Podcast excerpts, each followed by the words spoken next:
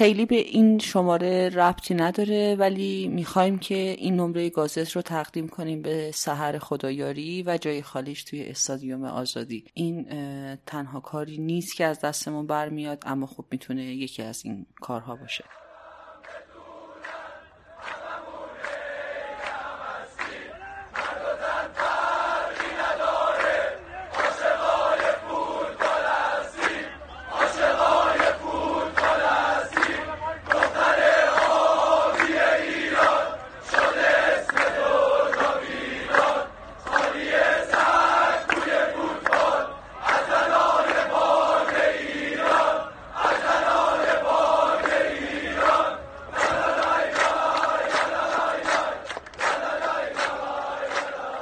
گازت نمره هشتم دیوار کج فصل اول وقای اتفاقیه.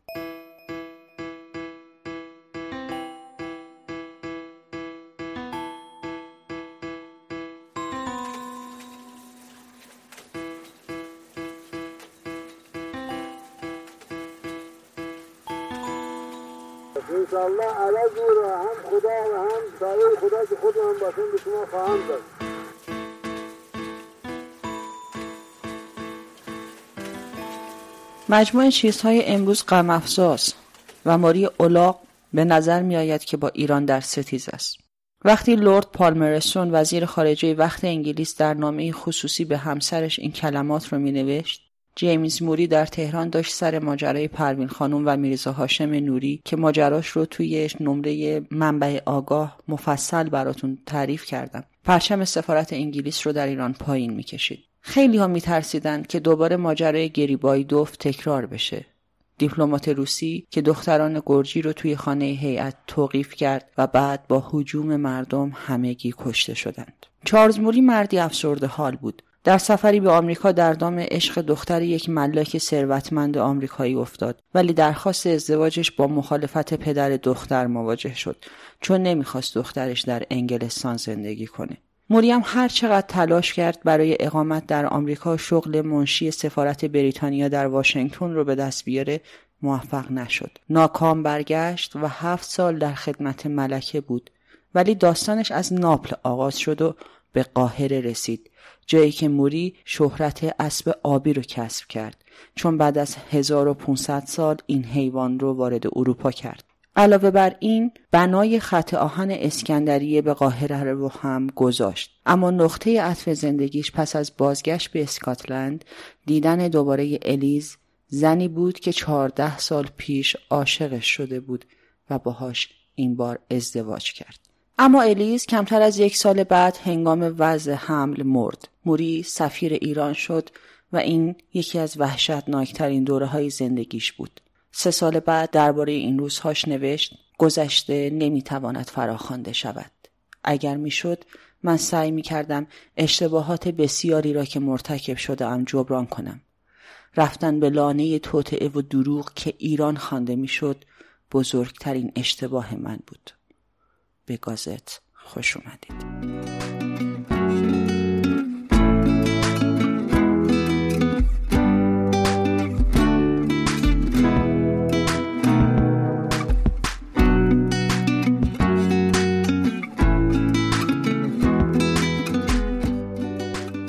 از بین ماجراهای مولا نصرالدین یه حکایت هست که خیلی شبیه وضعیت روزنامه وقای اتفاقیه توی این ماجراهای جنگ حراته.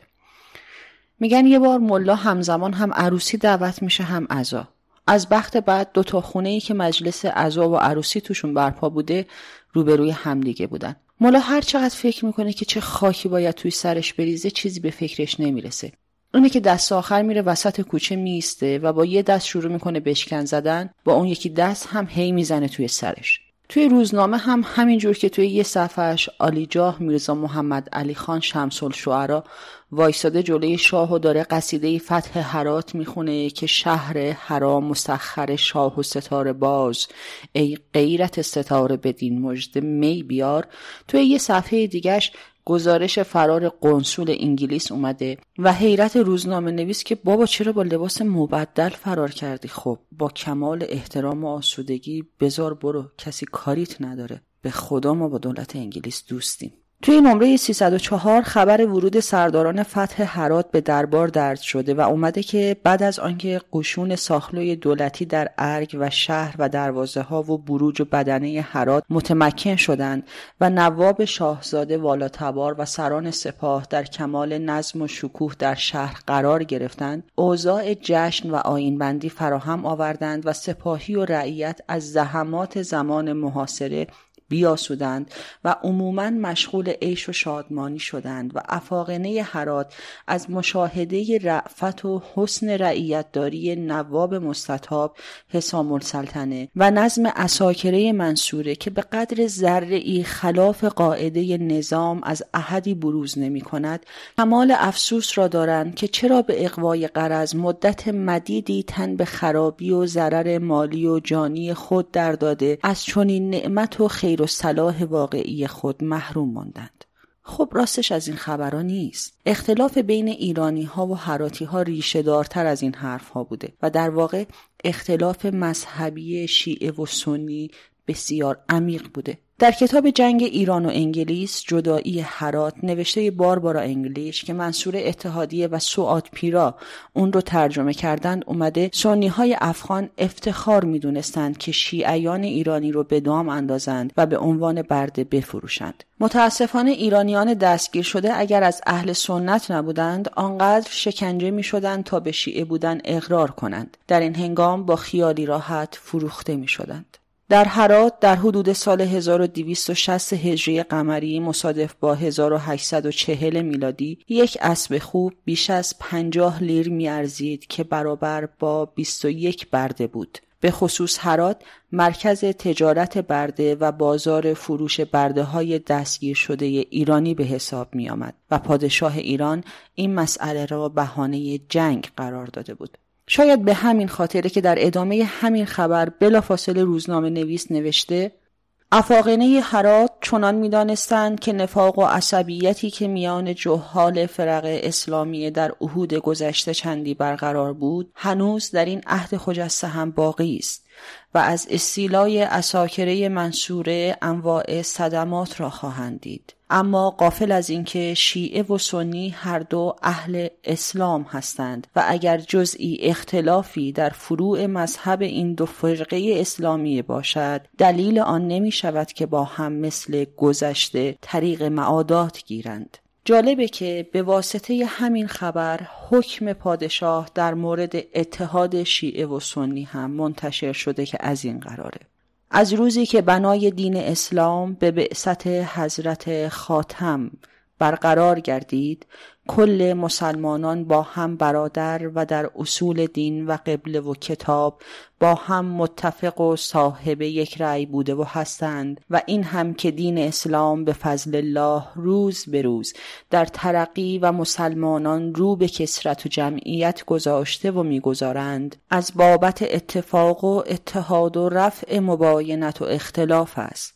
و اگر در بعضی از مسائل فروعی فیما بین فرق اسلامی جزئی اختلافی باشد چنانکه هر یک از مذاهب ائمه اربعه با هم در بعضی مسائل متفاوت است برادران دینی را باعث تفرقه و بیگانگی نخواهد بود. چنانکه فرقه اسنا اشریه مذهب جعفری را در کمال مرتبه محترم می‌دانند به همان نسبت اهل سنت و جماعت را نیز برادران دینی خود دانسته و می‌دانند و در اشرف اماکن و محترمترین مقامات عبادت مثل بیت الله الحرام و مسجد متحر حضرت سید الانام و سایر بقاع متبرکه دینی بالاشتراک و بالمساوات داخل می شوند و از حسن معاشرت و آمیزش با یکدیگر کمال خورسندی و خور اما توی شماره 307 باز برمیخوریم به میرزا هاشم نوری که من دیگه جدا حالم از اسمش بد میشه.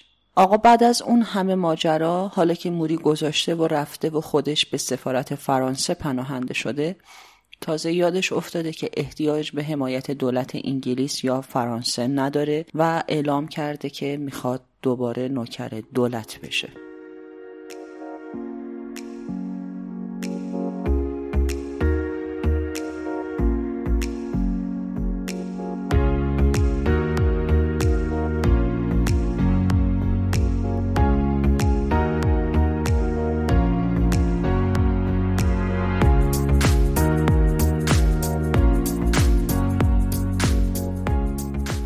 سرانجام در یوم پنجشنبه 26 شهر ربیع الثانی سال 1273 هجری قمری بالاخره روزنامه رسمی ممالک محروسه پادشاهی ایران میپذیره که بین کشورش و انگلیس جنگ شده و اون کشتی هایی که به قول خودش به خلیج فارس آمده و در برابر بوشهر ایستادند به این زبان اعلام جنگ کردند. توی این خبر باز هم تاکید میشه که آغاز کننده جنگ ایران نیست و همه چیز به گردن مستر موری انداخته میشه.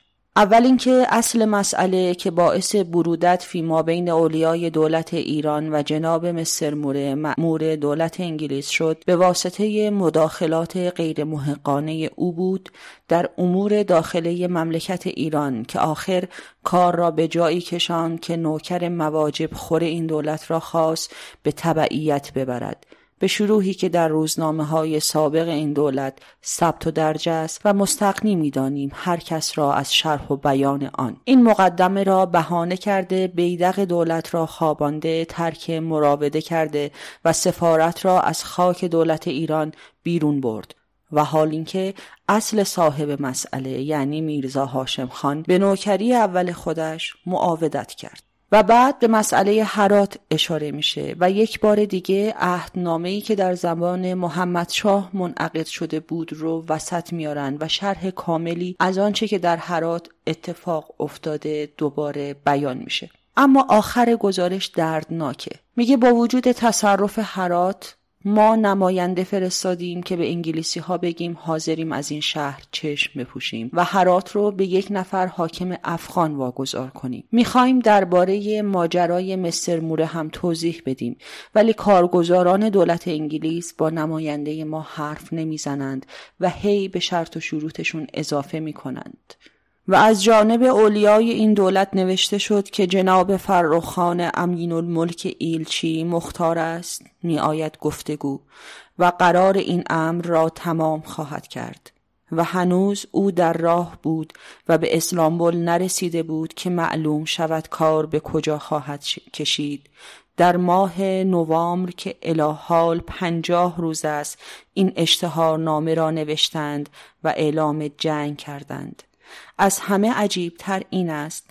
بعد از آنکه ایلچی این دولت وارد اسلامبول شد و اظهار کرد که من مأمورم در این باب سوال و جواب کرده رفع برودت حاصله را بنمایم.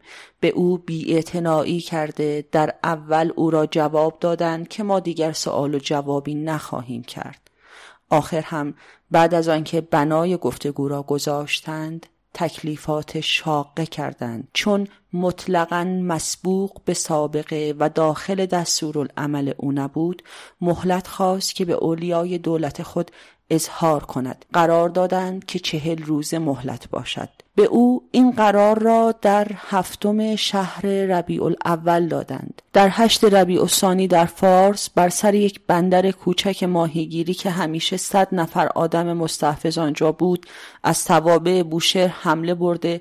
به ده دوازده نفر آنها که در کنار دریا بودند دیویست تیر توپ انداخته اساکر جنگی خود را در آنجا فرود آوردند. اولیای این دولت نمی‌دانند که دولتهای بزرگ به انصاف با این حالت اسناد نقض عهد را نسبت به این دولت قبول خواهند کرد یا معلوم خواهد بود به کل روی زمین که دولت انگلیس نسبت به این دولت خیال بهانه جویی و بیحسابی را پیشنهاد داشته و دارد. با این حال در همین شماره وقتی بخش اخبار سایر ولایات که بخش ثابت روزنامه است و در برگیرنده اخبار استانهای دیگه است رو نگاه می‌کنی می‌بینی که خبرهای حرات هم منتشر شده و این شهر جزو ولایات ایران انگاشته شده. خبرها چیه؟ رضایت مردم از عملکرد و سیاست حسام السلطنه قدغن کردن خرید و فروش مسکرات یا همون شراب و گذاشتن قراول در شیرکشخانه ها و توبه دادن چند نفر زن فاحشه و خبرهایی از این دست.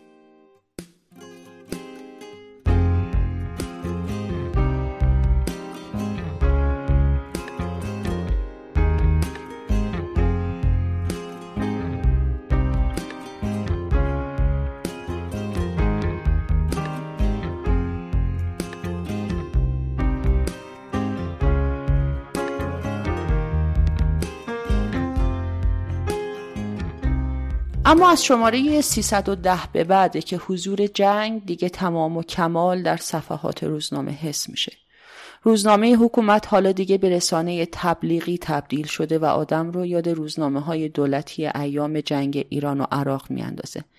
البته ابتدایی تر و خامتر. توی این شماره خبری منتشر شده از بجوش آمدن غیرت ملت و عصبیت اهالی مملکت. جعفر قلی خان ایلخانی بیگلربیگی پیغام داده که سه هزار سوار آماده دارم که می‌خوام بفرستم جنگ.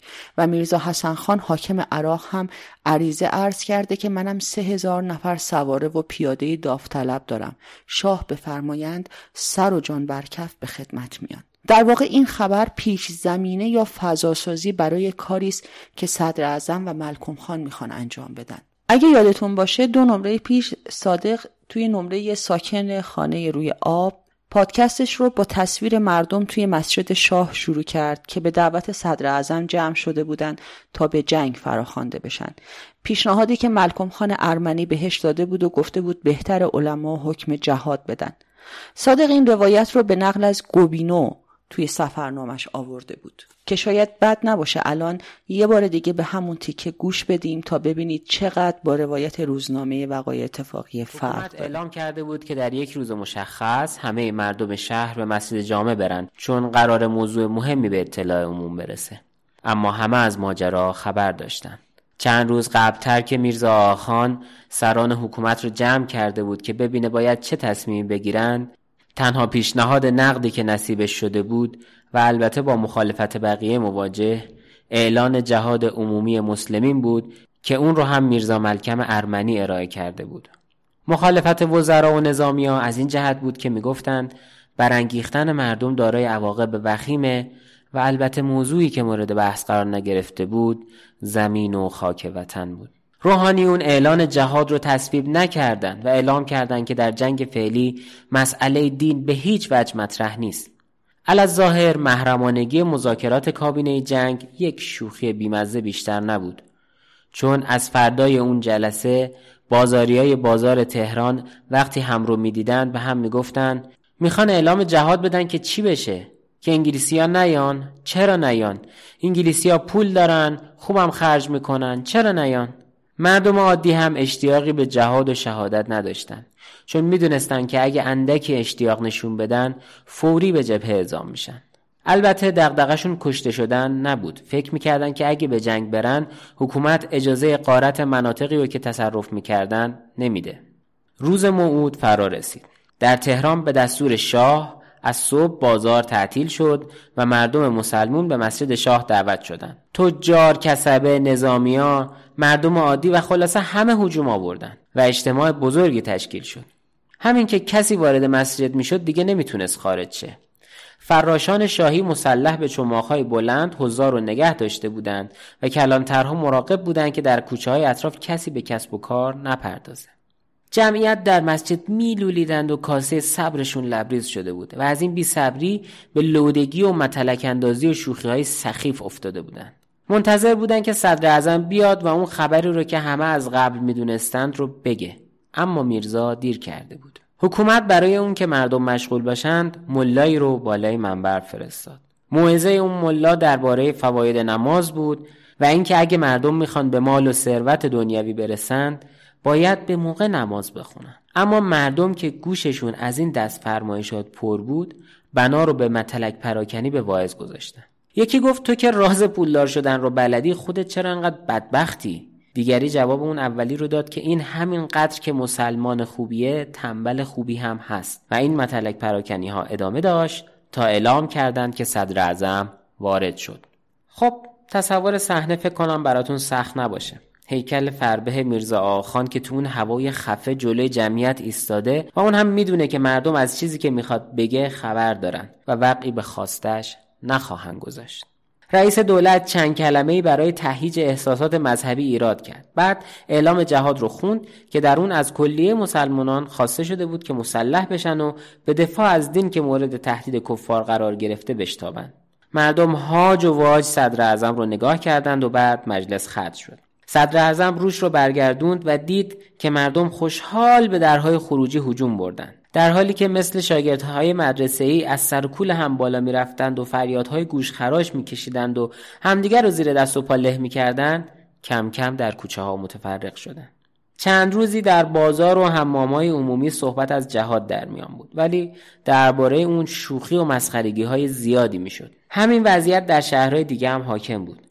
در شیراز که یک لحظه گمان می‌رفت مردم از شنیدن اعلان جهاد تهیید شده و به حرکت در آمدن معلوم شد که برای حمله به انگلیسی ها نبوده بلکه برعکس برای کمک به انگلیسی ها بود. خب حالا ببینید روزنامه چی نوشته. چون اهالی ملک و ملت بعد از اطلاع اجمالی بر مکنونات خاطر خطیر همایون زل اللهی که مالک رقاب امم و نسبت به عموم خلایق ولی الامر هستند هر کدام فراخور حال خود ارزی داشتند که می‌خواستند به سمع همایون خسروانی برسد و عامه ناس را این معنی مقدور و در دسترس نبود لحاظا. به توسط حضرات علما و مجتهدین از جناب اشرف امجد ارفع افخم صدر اعظم استدعا و درخواست نمودند که تشریف ارزانی داشته در آن مجمع عام حضور به هم برسانند تا مردم ارزهای خود را بلا واسطه خدمت با جلالت ایشان معروض دارند و حضرات علما شرحی خدمت حضرت صدارت پناهی نوشتند که به عبارت در این روزنامه نقل می شود. خبر میگه که چون جنگ شده مردم هر کدام ارزی داشتند که می‌خواستند به گوش شاه برسونند و چون دستشون به شاه نمی‌رسیده از طریق علما از صدر اعظم خواستند که بیاد مسجد شاه که بهش بگن به شاه بگه ما پایتیم. توی این مجلس فرمان شاه هم خوانده شده که از این قراره. بر همه معلوم و آشکار است که ما همیشه تا می توانستیم و تا آن حدی که خلاف غیرت و عصبیت دین و دولت در میان نیاید البته راضی به سفک دماع و جدال و قتال نیستیم. وقتی که به شرح این فرمان از کارکنان دولت انگلیس که خود را دوست قدیم این دولت می دانستند این نوع حرکات تنفر آمیز و دشمنی های آشکار و اینکه بخواهند دولت اسلام را ذلیل خود کنند به عرصه ظهور و بروز برسد و ابدا خیالی بجز ذلت اسلام نداشته باشند و روز به روز بر تکالیف شاقه خود بیافزایند البته ما هم تا در قوه داشته باشیم بر ما واجب و بلکه بر جمیع اهل اسلام عموما. و تشیع خصوصا لازم است که کمر همت بر میان بسته باد غرور خسم را از دماغ او به خواست خداوند تعالی و توجه پیغمبر صلوات الله و سلام علیه و آله و مرتضا علی علیه الصلوات السلام بیرون کنیم تا اینکه بداند و بفهمد که ملت و دولت غیور ایران و اسلام مملکت خود را که سالهاست با غیرت و عزت و شوکت راه رفته اند و بر همه تفوق داشته و زلیل تلبیس و تدلیس دولت انگلیس نخواهد خواست. من که پادشاه مملکت هستم در این راه تا همه جا ایستادم. البته نوکران و رعایای قیور ما ما را تنها نخواهند گذاشت. روزنامه نویس نوشته که مردم بعد از شنیدن این الفاظ و فرمایش های غیرت شاه عرض کردند که در راه پادشاه اسلام پناه و حفظ ناموس ملت و دین خود با جان و مال و ایال و اولاد ایستاده ایم و از بزل و ایثار هیچ کدام در این راه که عین سعادت و نیکبختی دنیا و آخرت ماست فروگذار نخواهیم کرد از خبر طبعات جنگ مثل گرانی، احیانا قحطی، نایاب شدن کالاهای اساسی یا ناامنی راهها و غیره چیزی در روزنامه نیامده. دفعه پیش به شوخی گفتم خدا رو شکر دلار اون موقع نبوده که هی بالا و پایین بکشه ولی اشتباه می‌کردم. چون توی شماره 312 خبری منتشر شده که حکایت از کم شدن پول سفید میده. از قراری که ملاحظه می شود این اوقات پول سفید در دارالخلافه و سایر ممالک محروسه کمتر از پیشتر شده است و سبب این است که پول سفید را از چندین سال تا حال از سرحد به خارج برده و می‌برند. و اگر این قاعده استمرار به هم برساند و چندی هم به این نسبت بگذرد آنقدر نمی‌کشد که پول سفید و بلکه نقره غیر مسکوک در ممالک ایران یافت نخواهد شد. و برای خزانه دولت و مردم این مملکت کمال خسارت و معطلی روی خواهد داد. نظر به حفظ مصالح داخله از برای اطلاع عموم اهالی ایران و طبعه خارجه که تجارت و داد و ستد در ایران دارند و حکام و سرحدداران دولت علیه ایران. اعلام دولتی می شود که من بعد احدی معزون و مختار نخواهد بود که یک صاحب قران پول سفید یا نقره غیر مسکوک و نقل و خارج نماید. حکام و سرحدداران دولت علیه اذن دارند که اگر احدی بخواهد پول سفید یا نقره غیر مسکوک حمل و نقل و خارج نماید ضبط نمایند و از برای اینکه تجار هم منفعتی ببرند و پول سفید هم زیاد بشود به کل تجار و کسبه اذن داده می شود که صاحب قران یا نقره هر چه داشته باشند به زرابخانه دولتی برده پناه آباد سکه نمایند که تفاوت صاحب قران و پناه آباد منفعت آنها باشد و پول سفید را به خارج نبرند.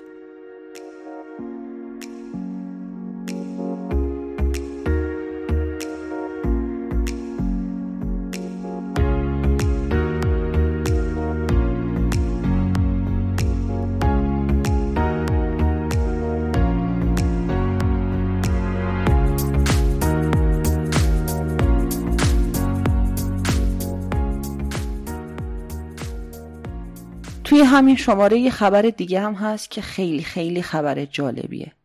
اولین باریه که بحث جاسوسی اینطور علنی داره توی روزنامه مطرح میشه. ولی چیزی که عجیبه اینه که در خبر از قول دولت خطاب به ملت اومده اگه دلتون می‌خواد از انگلیس بابت جاسوسی پول بگیرید بگیرید. ما مشکلی نداریم ولی مملکت رو نفروشید. کسان انگلیس بنا دارند که اهالی مملکت ایران را به پول و تطمیع مال بفریبند و از دولت روگردان نمایند. اولیای دولت علیه سریح می‌گویند و حکم می‌کنند که مانع گرفتن پول انگلیس نیستند. هرچه کسان انگلیس پول به هر کس از اتباع این دولت خواسته باشند بدهند اتباع دولت علیه معزون هستند در گرفتن پول انگلیس.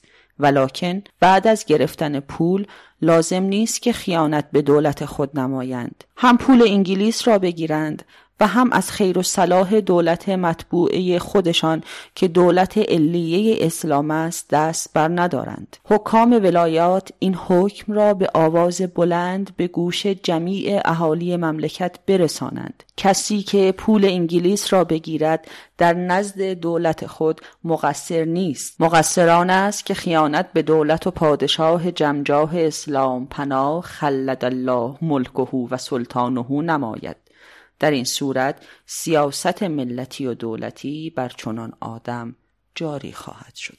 خبر بعدی ورود کسانی است که به دلایل سیاسی از ایران فرار کرده بودند و حالا به واسطه شلوغ پلوغی جنگ می‌خوان برگردند این خبر میگه این آدم ها به محض شناسایی دستگیر میشن. بعضی از مفسدین ایرانی که سابقا از این مملکت خارج شده بودند مذکور می شود که به اقوای انگلیس بنای داخل شدن به خاک دولت علیه دارند که مشغول فتنه و فساد شوند. حکم معکد سریح به حکام و ولایات سرحدیه و غیره صادر شده است که مراقب اینطور آدمهای مفسد باشند. به محض اینکه دیدند که آنها پای مداخله به ممالک محروسه ایران گذاشتهاند فلفور دستگیر کرده اثرشان را از روی زمین معدوم سازند باز توی همین شماره می‌فهمیم که عمال انگلیس شبنامه های علیه حکومت منتشر می کنند که البته داد دربار رو درآورده. خبر میگه حکام مملکت عاملان این کار رو تا پیدا نکنند از پا نمی نشینند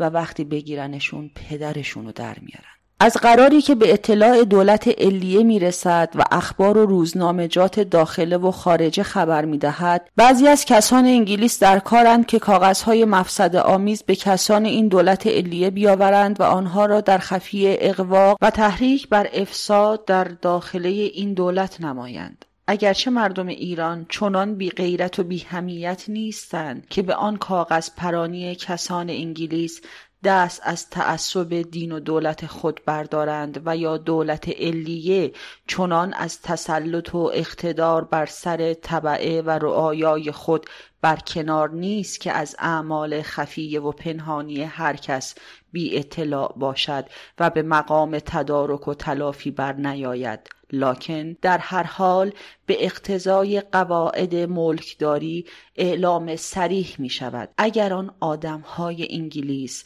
که واسطه ابلاغ نوشتجات مفسد انگیز به مردم این دولت هستند در اول کار مشخص و معین شوند فلفور در هر جا باشند به سزای عمل خود خواهند رسید. و اگر کاغذ به کسی از مردم این مملکت برسد و حامل و آورنده آن معین نباشد. حکم سریح دولت این است که حکام ممالک محروسه. اینقدر در کنجکاوی و تحقیق اصرار و مبالغه نمایند که بالاخره آورنده کاغذ به دست بیاید و لا محاله در این صورت هر کس بوده باشد معین و معلوم خواهد شد. آن وقت حکم سریح دولت این است که حکام و کارگزاران دولت علیه آن آدم را بگیرند و به سزای خود برسانند. بدیهی است که سزای چنین آدم مفسد دولتی چه خواهد بود؟ در هر حال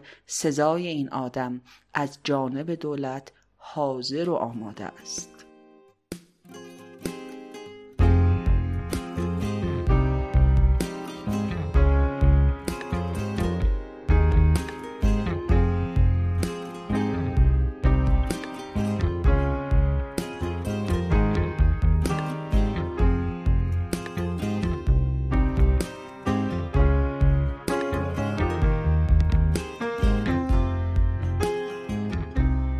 ولی گزارش مفصل روزنامه به قربت امین الملک در استانبول اختصاص داره. نماینده تامل اختیار ایران که رفت تا همراهی و خاطرخواهی دولت انگلیس رو جلب کنه. اما چه فایده که جمیع سعی و احتمام و تعهدات جناب مشارالعلیه بیفایده بود؟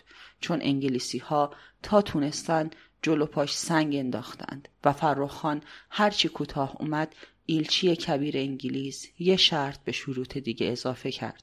تا اینکه امین الملک نومید خسته و تحقیر شده استانبول رو به قصد پاریس ترک کرد و در نامه ای به سفیر انگلیس در استانبول نوشت اگرچه تا به حال میل اولیای دولت ایران را در حفظ دوستی دولت انگلیس به کرات به آن جناب اظهار داشته و بر صدق این اظهار خود دلایل واضحه بیان و آشکار نموده ام. ولی پیش از حرکت خود از اسلامبول لازم می‌دانم که مقصود حقیقی خود و مراتب جویی دولت ایران و احتمام شخصی این جانب را در حفظ روابط دوستی دولت انگلیس مجددا به خاطر آن جناب بیاورم.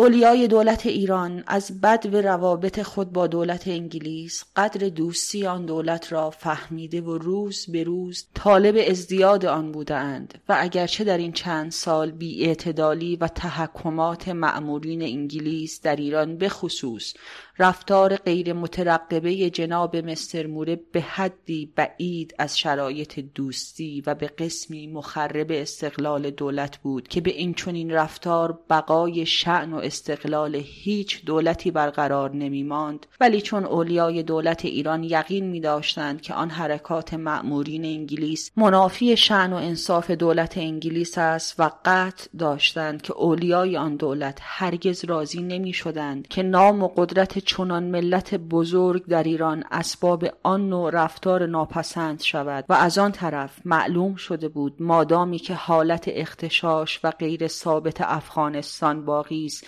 ممکن نیست که دوستی دولتین ایران و انگلیس برای طرفین منتج لازمه فواید شود. لحاظا دوستدار به اختیار کامل و با دستورالعمل وسیع از جانب اعلی حضرت شاهنشاه معمور شدم که طرح و مقاصد دوستی دولت ایران را به دولت انگلیس حالی نمایم و در باب استقرار حالت افغانستان و تغییر رفتار معمورین انگلیس در ایران چنان قراری بگذارم که هم مقصود پلیتیک دولت انگلیس به عمل بیاید و هم روابط دولتین بیشتر از سابق مطابق صلاح طرفین باشد. و چون آن جناب از مقدمات گفتگوی فیما بین اطلاع کامل داشتند. امیدوار آن بودم که به اقتضای انصاف آن جناب مبانی مهم طرح دوستی دولتین را به تکمیل برسانم. ولی هنوز هم در تعجب هستم که با وصف میل آن جناب و آرزوی صادقانه خود که در اول ورود خود به جهت ملاقات آن جناب اظهار نمودم چگونه اتفاق افتاد که از آن طرف آن همه تأمل و اکراه از دیدن من به ظهور رسید. یقین دارم که آن جناب هرگز فراموش نخواهند کرد که من به جهت درک ملاقات شما و تسهیل مذاکره چقدرها کوشش نمودم و تحمل چه نوع حالات را بر خود روا داشتم و آخر الامر بی آنکه آن جناب را ملاقات نمایم و بی آنکه هیچ یک از مطالب دولت خود را بتوانم حالی نمایم بر حسب اصرار آن جناب تخلیه حرات را به جهت رفع منازعه فیما بین بر عهده خود گرفتم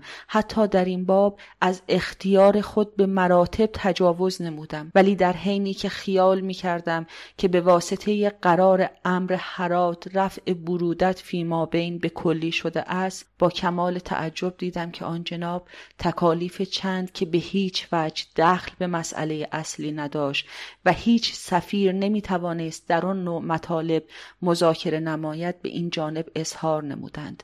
اگرچه اظهار چنان تکالیف دلیل واضحی بود که مقصود دولت انگلیس ورای حفظ دوستی دولت ایران است اما باز دوستدار به جهت تکمیل احتمام خود خواستم آن جناب را ملاقات نمایم. شاید به طوری که مقایر شعن سفارت ایران نباشد راه اصلاحی پیدا شود. ولی آن جناب در حین ملاقات برخلاف امید من اظهار داشتند که به هیچ وجه معزون نیستید مطالب دولت ایران را بشنوید و اختیار ندارید که تکالیف دولت انگلیس را تغییر بدهید. بنابراین اظهار آن جناب و بنا به عدم اختیار خود به جهت قبول چنان تکالیف دیگر برای من در اسلامبول تکلیفی باقی نماند.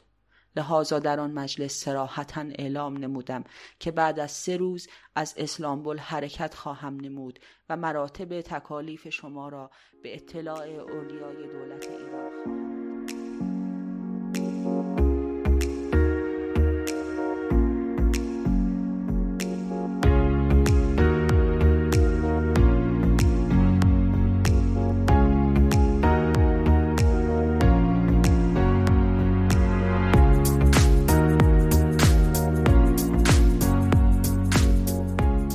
توی همین شماره همچنین یک تحلیل نوشته شده که علت مخاسمه انگلیس با ایران دوستی و روابط خوب این کشور با فرانسه است و برای گواه این مدعا چند ترجمه از مطالب روزنامه های انگلیسی و فرانسوی هم اومده که در نوع خودش جالب سه تا اشتهارنامه دولتی هم به این شماره 312 زمیمه شده که گزارش حمله انگلیس و دفاع قشون ایرانه. توی شماره 314 هم چند نامه از علما و مشتهدین از گوشه و کنار ایران مشتمل بر غیرت و عصبیت و شوق بر جهاد در راه دین و دولت منتشر شده. کسانی چون امام جمعه تبریز و علمای شهرهایی مثل مازندران اصفهان کرمان قزوین گلپایگان کردستان و شهرهای دیگه. این روند توی شماره های بعدی هم ادامه داره. اما چیزی که توی شماره 315 روزنامه وقایع اتفاقی مهمه سیاست های اقتصادی دولت برای کنترل کمبود ریال در بازاره. اعلام می‌کنم که دیگه کسی حق نداره به جای پول برات بفرسته. به خراسان و فارس و یزد و کرمان و مازندران و کرمانشاه هم اعلام میشه که مالیات دیوانی رو اشرفی هجده نخودی تمام وزن بگیرند و به رعیت هم سخت نگیرن که باید ریال بدی. به مرزداران هم حکم شده که دیناری و مسخالی ریال مسکوک و نقره غیر مسکوک از مرز نباید خارج بشه و اگر کسی خواست خارج کنه ضبط میشه. از شماره 319 ناگهان شکل روزنامه تغییر می‌کنه. تا قبل از اون صفحات روزنامه دو ستونه نوشته. می‌شد. ولی از این نمره به بعد اخبار مثل صفحات کتاب نوشته شده و خبرها با پرانتز از هم جدا شدن نمی‌دونم چرا. روزنامه ناگهان از لحاظ بسری افت می‌کنه و خوندن خبرها سخت میشه. دیگه شبیه روزنامه نیست. شاید هم چشم من عادت کرده بود ولی به هر حال خوندن روزنامه بدون عکس و تیتر و میان تیتر و سو تیتر اونم به خط نستلیق با نصر قاجار به اندازه کافی هیجان انگیز و سخت بود که اینم بهش اضافه شد. یه شماره بعد یعنی نمره 320 لابلای خبرهای خبری منتشر شده مبنی بر اینکه توی جنوب کسی به قشون انگلیس آزوقه نمیفروشه که این به خاطر غیرت و همیت اهالی ایرانه. ولی خب این شامل همه نمیشه. بعضیا همیشه هستن که به هر حال میفروشن. اما از اون طرف انگلیس هم انگلیس دیگه. اون دایی جون ناپل اون بدبختی جاهای انگار علکی هرس نمی‌خورد. توی خبر نوشته انگلیسی ها همه چیز رو دو برابر قیمت واقعی می‌خرن که مردم اجناس خودشون رو بهشون بفروشن ولی مردم رکب خوردن چون پولا تقلبیه. آزوق خریدن انگلیس در بنادر فارس و حدود مملکت دولت علیه در این ایام محاربه به خواه به جهت قدغن اولیای دولت علیه و خواه به سبب غیرت و همیت اهالی ایران کمال صعوبت داشت. انگلیسی ها از آنجا که همیشه مکر و حیله را شعار خودشان دارند پول قلب زیادی سکه زده با خود آورده بودند که در وقت تنگنا به خرج داده کار خودشان را علل اجاله به راه بیاندازند وقتی که دیده بودند اهالی بنادر و سرحدات این دولت آزوقه به آنها نخواهند فروخت بنای عمل را به تقلب گذاشته شهرت داده بودند که قیمت هر جنسی را ده مساوی به بیست مساوی داده خواهند خرید. بعضی از مردم ساده لوح پرتمع که خبری از خیر و شر عالم و نظامات ملکی ندارند از شنیدن این قیمت گذاف طمعشان به جوش آمده در خفیه طالب معامله با انگلیسی ها شده. مثلا مرغ را از قرار قطعه یک تومان و گاو را از قرار یک رست ده تومان و همچنین سایر اجناس را به همین نسبت فروخته از آن پولهای قلب دریافت کرده و خود را مستقنی انگاشته بودند. بعد از دو روز دیگر فهمیده بودند که این پولها جمیعا قلب و بیمصرف و هم ایار خزف بودند از قراری که حساب کرده اند مرغ را به قرار یک بیستی و گاو را از قرار یک عباسی فروختند و الان بعضی از سکه های قلب انگلیس که به هیچ نمی ارزد در دست اهالی بندرات فارس مانده است و از نمونه آن پول ها به دارالخلافه تهران هم آورده اند و مردم تماشا کرده تعجب از تردستی زرابخانه های انگلیس نمایند. اگرچه سزای اینطور مردمان پرطمع بی تمیز بی جمعیت زیاده بر اینهاست و کسی به احوال چنین آدم های بی جمعیت افسوسی ندارد. ولکن برای اسم دولت انگلیس هم لایق نبود که کارگزاران هند بنای کار خود را به این شدت به تقلب گذارند و فریب رعایای فقیر را غنیمت بدانند. اگر چند نفری در این میان خسارت کشیدند دیگران را هم عبرت حاصل شد که انگلیس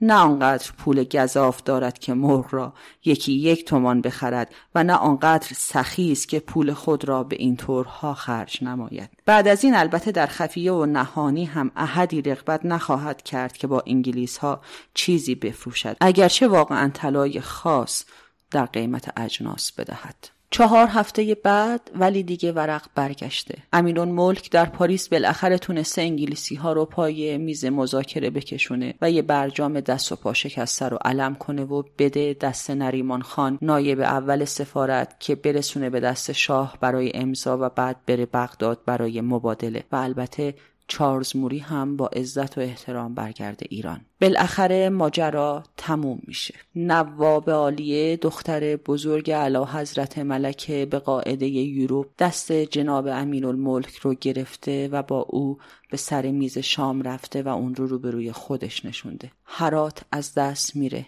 موری با اکراه برمیگرده. صدر اعظم وزیر میمونه. میرزا هاشم باز نوکر دولته و ملت و رعیت هم همون آقایی که بودن میمونن. شاه هم کماکان سر صحرا و شکار در پیش می‌گیره و این دیوار همینجور کج بالا میره. میگن اسب رفیق روز جنگ. ما می‌گویم از او بهتر تفنگ سوار بی تو قدرت نداره.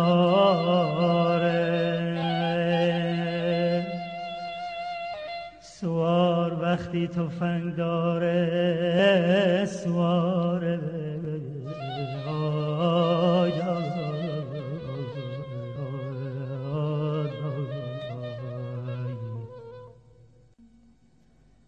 تفنگ دست نقرم را فروختم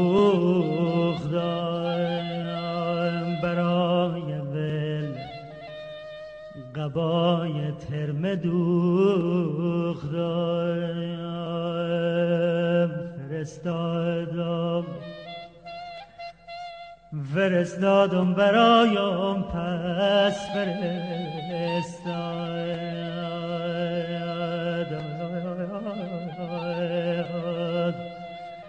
تفنگ دست نقرم داد و بیداد داد و بیداد داد و بیداد.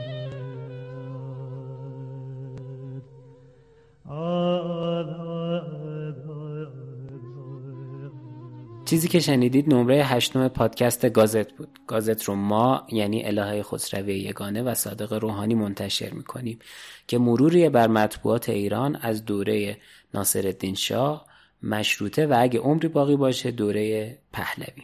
روال ما در گازت این گونه است که توی نمره های فرد الهه به روایت متن اصلی روزنامه می‌پردازه و در نمره های زوج من به آدم ها و افراد و اتفاقاتی که به اون نمره های اله مرتبطه می‌پردازم. اما همونجور که خودتونم شنیدید این دو نمره آخر چون به هم مرتبط بودن ما این روال رو یه ذره تغییر دادیم و تو دو نمره بعدی من به آدم های مربوط به این دو نمره می‌پردازم. گازت رو دوست داشته باشین و اگر که شد به دیگران هم معرفیش کنید. قربون شما.